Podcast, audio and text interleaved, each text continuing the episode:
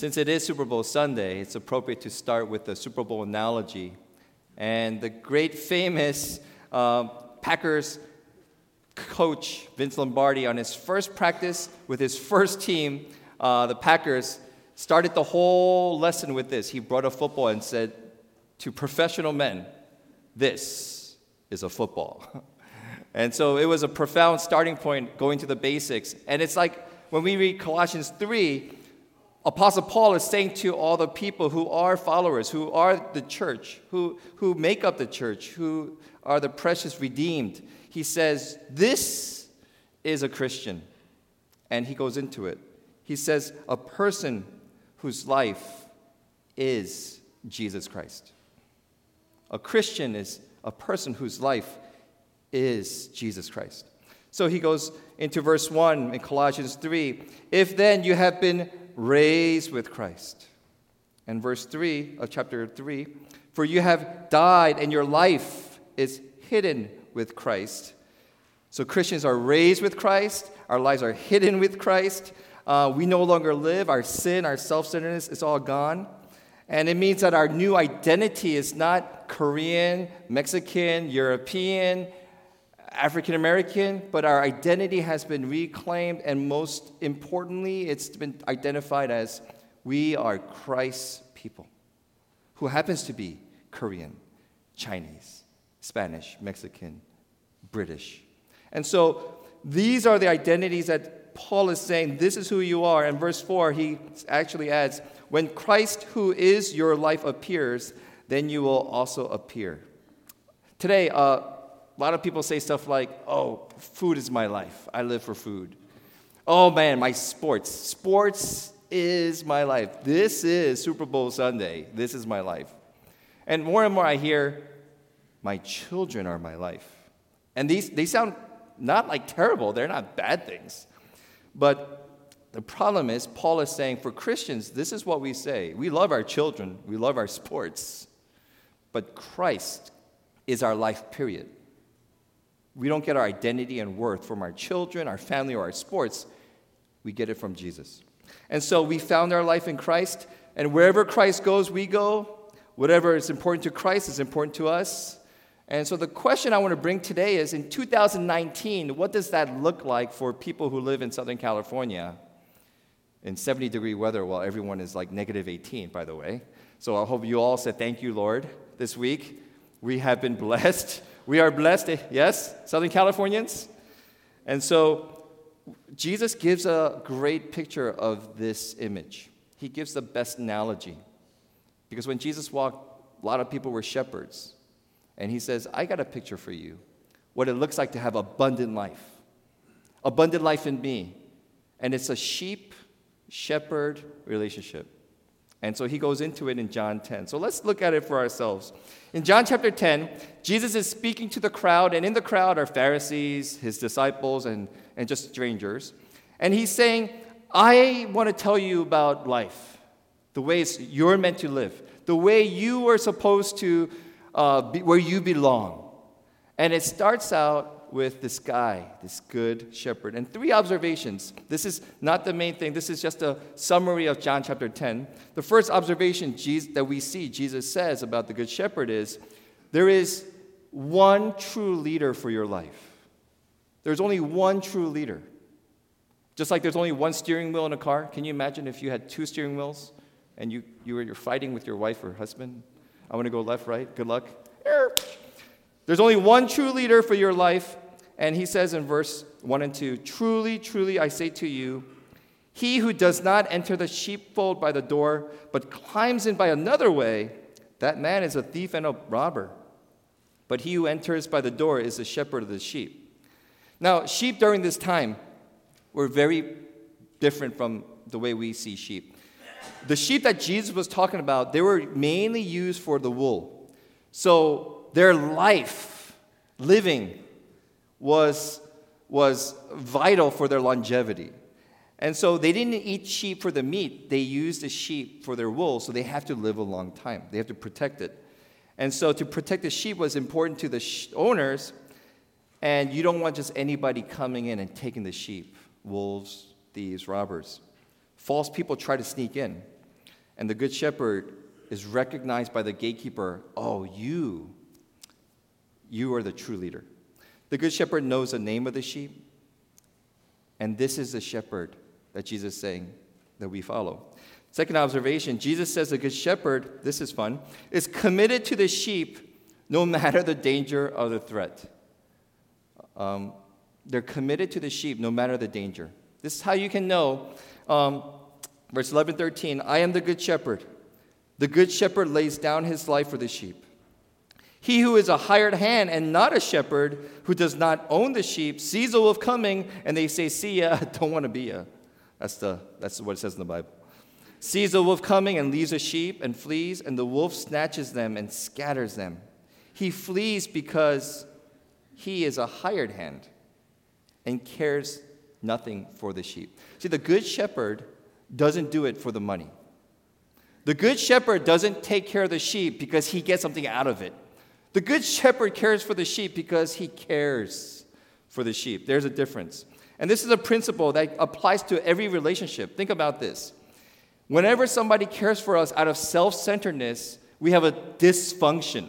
So, for example, in marriage, a true husband who has this kind of heart puts his wife and children before his own pleasures and joys and, and self centeredness. A, a, true loving wife who has this, understands this principle, who's not in it for the self centeredness, she's blessing the husband and the children above her own, ish, her own pleasures or hobbies. In parenting, when we parents are like, well, I want to get my joy first. These kids are messing up my lives. These children, they keep crimping on my social life. If we have that, we have a dysfunction. And true shepherd heart is parents put their interests of their children for their well-being before their own pleasures. It's called sacrifice. and we and all of you understand that. And so true believers, Christians, we live into this by putting neighbors and other people above our own interests. So they say church is a true church and exciting when we care about people outside these walls more than caring for whatever we want inside these walls. So those in it for money will abandon the sheep. But the good shepherd lays his life down. And William Barclay, he says this quote as a, from a commentator constant vigilance, fearless courage, patient love for his flock were the necessary characteristics of the shepherd. Just a pause there.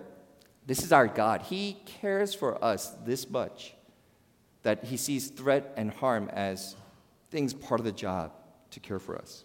Uh, third observation um, the Good Shepherd is always on duty.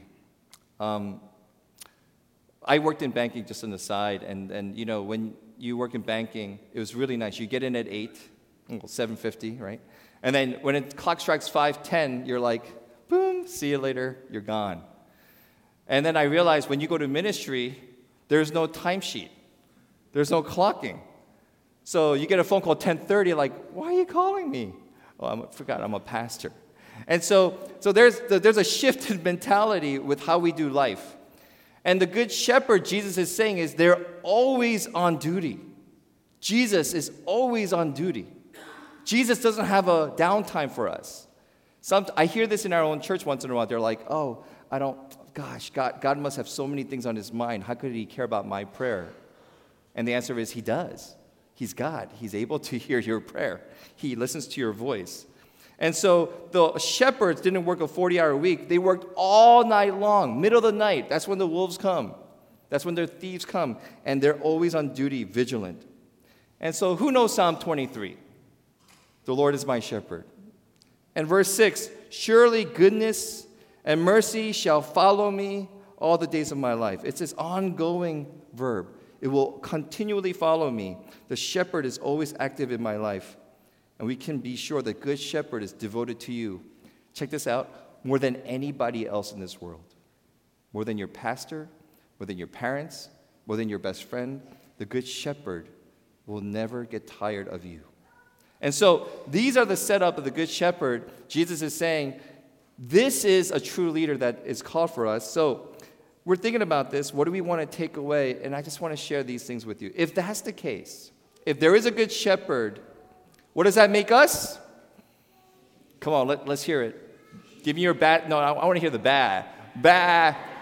All right. That, that, I can't believe you did that. That was a, I, I was, that was not, but that was good. That was good. We're sheep. And sometimes we go straight to the, oh, that does that mean we're stupid, uh, we're dumb? No, I, let, let's think about this a little more seriously. So here's the first implication it means if Jesus is our good shepherd and we are sheep, the first thing it means is we must answer this question of who or what is leading your life. Sheep always follow something. Who or what is really leading your life? And so I want to go into that. If Jesus is a true shepherd, is Jesus really leading you? Like you take a moment and think, my life, Jesus is leading it. Or do you go, I don't know what's been leading my life. I'm kind of lost. That's important.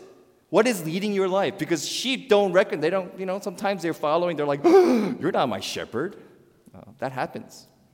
And so who or what is leading your life. Notice Jesus' warning in verse 10. The thief comes only to steal, kill, and destroy. This is what the objective of the thief is. The good shepherd comes to give us abundant life. Who is leading your life? There are counterfeit leaders. In Jesus' days, these counterfeit leaders were religious leaders, saying you got to do these rules or else God won't love you or else you're rejected. Today, we have counterfeit leaders, and it comes in the form of anything that takes the place of God to fulfill your happiness and joy that we bought into. Uh, just on the side, I was listening to the news, and my kids were and I were listening. They're like, football, Rams are my life. I spent $30,000 on my Super Bowl tickets. Wow! like maybe he's maybe he's really wealthy. And one guy said, I bought tickets and they were seven thousand each, but it's worth it. I, it. It hurts. It hurts. It costs a lot. And, and so you know, no no no no condemnation or anything. It's just like wow, that's that's pretty serious. And so for for us, it's like, what's driving us? What's the hope? What's our joy?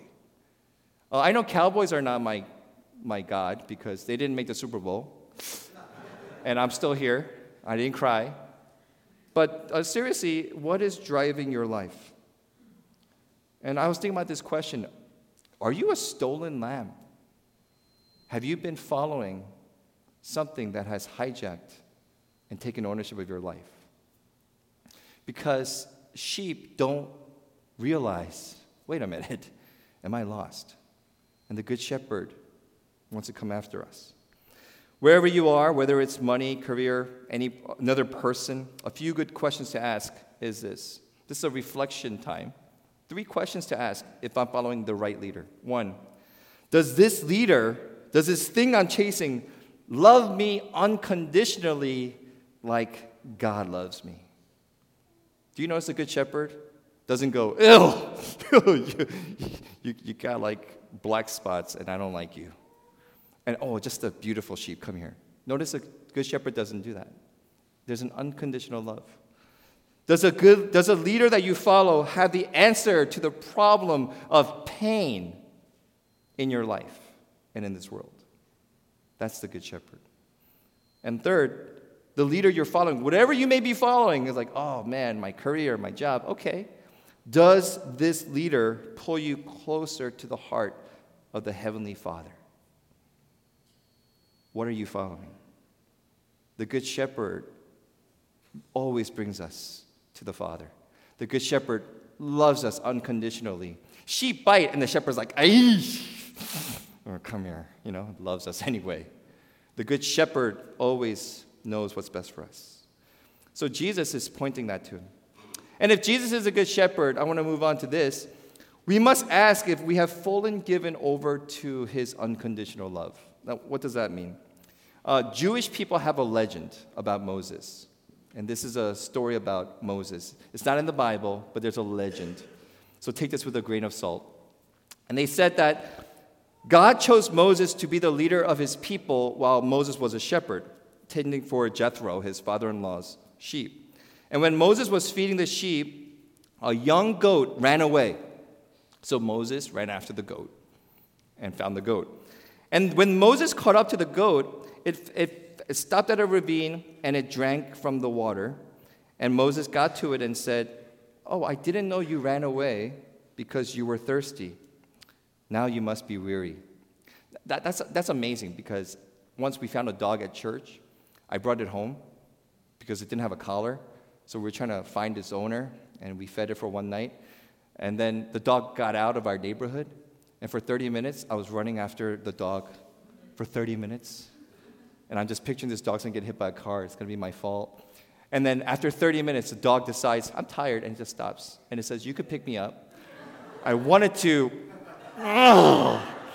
so I picked it up, but of course I didn't. I said, I. And then we just fell in love with it. We're like, What a personality.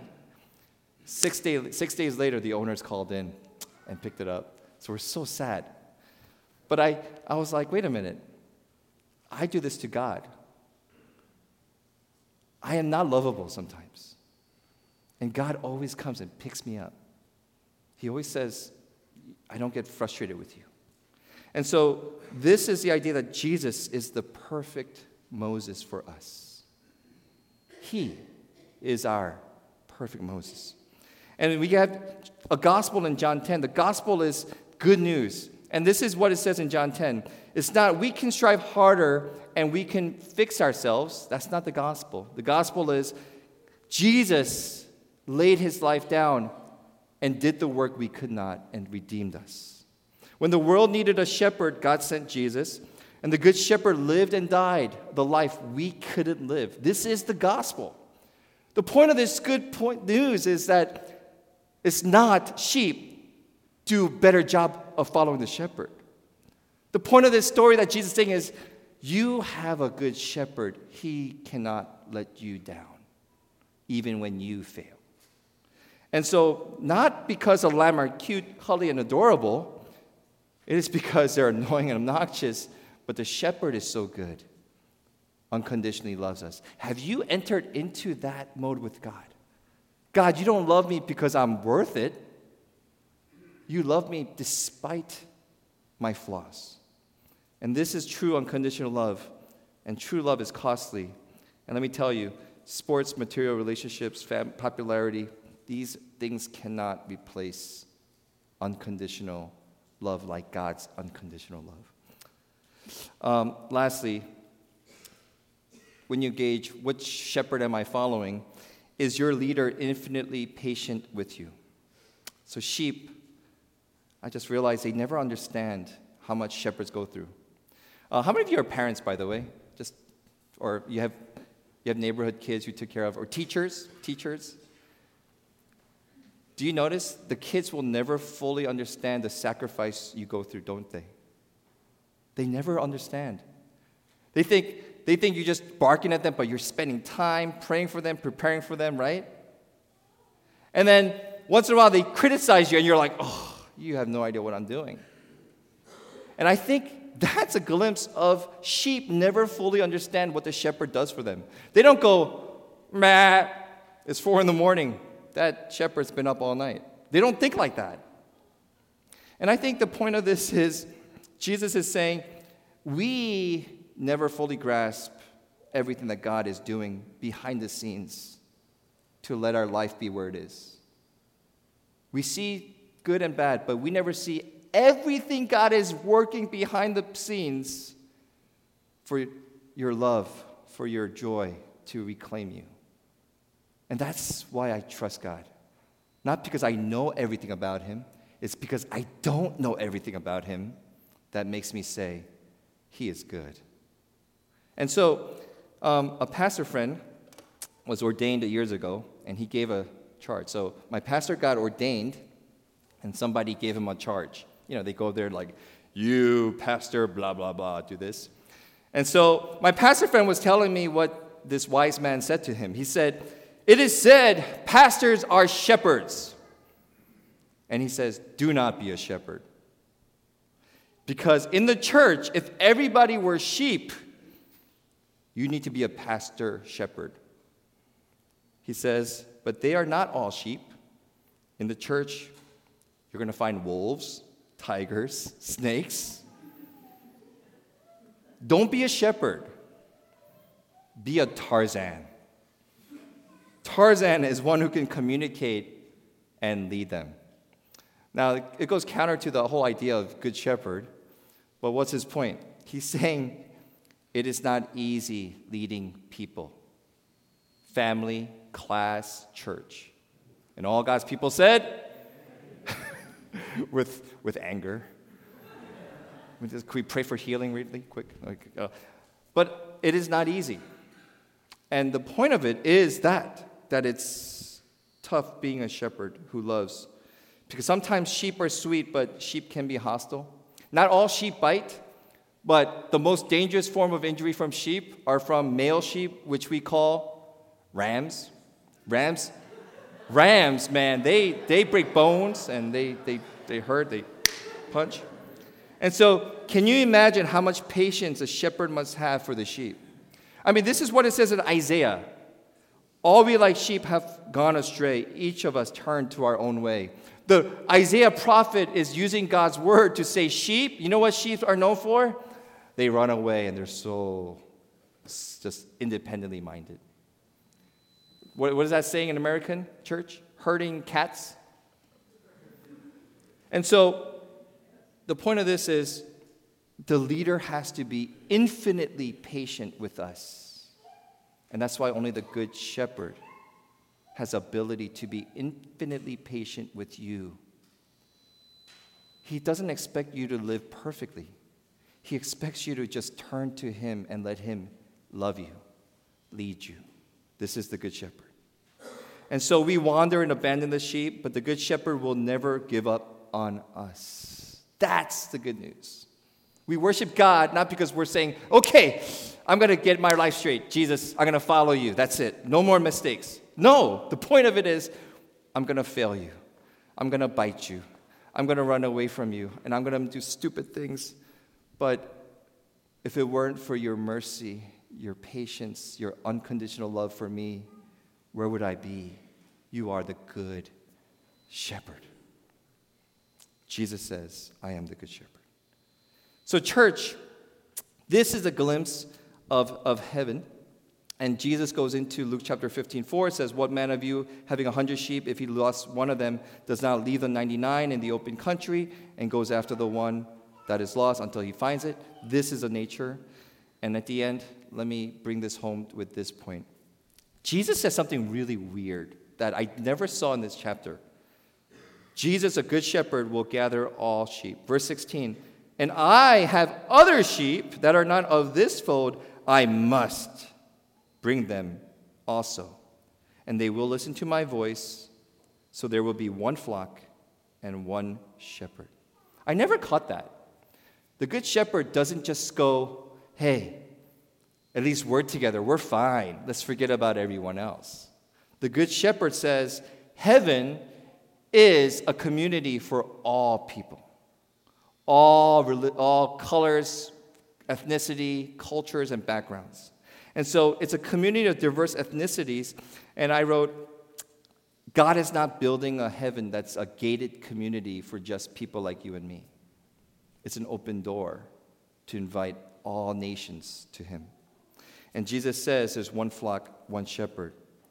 Um, the good shepherd is not raising a certain race for uni- unity, but he's reuniting the whole divided human race. And this is where the church comes in. Wouldn't it be awesome if the church reflected the glimpse of heaven that all cultures, all backgrounds, every language, they are precious. So, this is why we turn to one another and say, You're precious because God cares about you. And so, one of the dreams of our church, by the way, is we want to be a true community church where if you're, if you're white, yellow, brown, black, you feel at home because we are saying, You belong here. Um, I love the Korean church, but when we serve kimchi every week, and I love kimchi, um, that's fine but it's hard to say, oh, every other culture, you belong here. like, it's, it's hard. What if we celebrated the diversity? What if we said, hey, the glimpse of heaven is, the tie that binds is the Good Shepherd. And in that, we celebrate our unique cultures. And this is what Jesus' heart is. He's the door, the Good Shepherd that makes all this possible. So, as I land this plane, Psalm 23 the Lord is my shepherd. Every other memorial service has that because it's such a beloved psalm. And the psalm makes sense from Paul's directive that Jesus gives life. And he says this Psalm 23, verse 4 Even though I walk through the valley of the shadow of death, I will fear no evil, for you are with me, your rod and your staff, they comfort. By the way, what that means, you are not going to lead me away from dark valleys. It, that's not what it means. It means you will let me go into the darkest parts of my life, but you will walk before me. And therefore, I will not fear. Verse 6 Surely goodness and mercy shall follow me all the days of my life, and I shall dwell in the house of the Lord forever. Now, what is goodness and mercy? It is a person, it is the Good Shepherd, it is Jesus Christ who says, I am your life. I want you to be hidden in me. And when you find me, we have this sheep shepherd relationship. And it's not, you will never let me down, but Jesus says, I will never let you down. This is the promise. Everything else that tries to take your life are counterfeits. Who will you lead? Who will you follow? We are sheep. Do you have the Good Shepherd who is unconditionally faithful to you and me? Let's pray.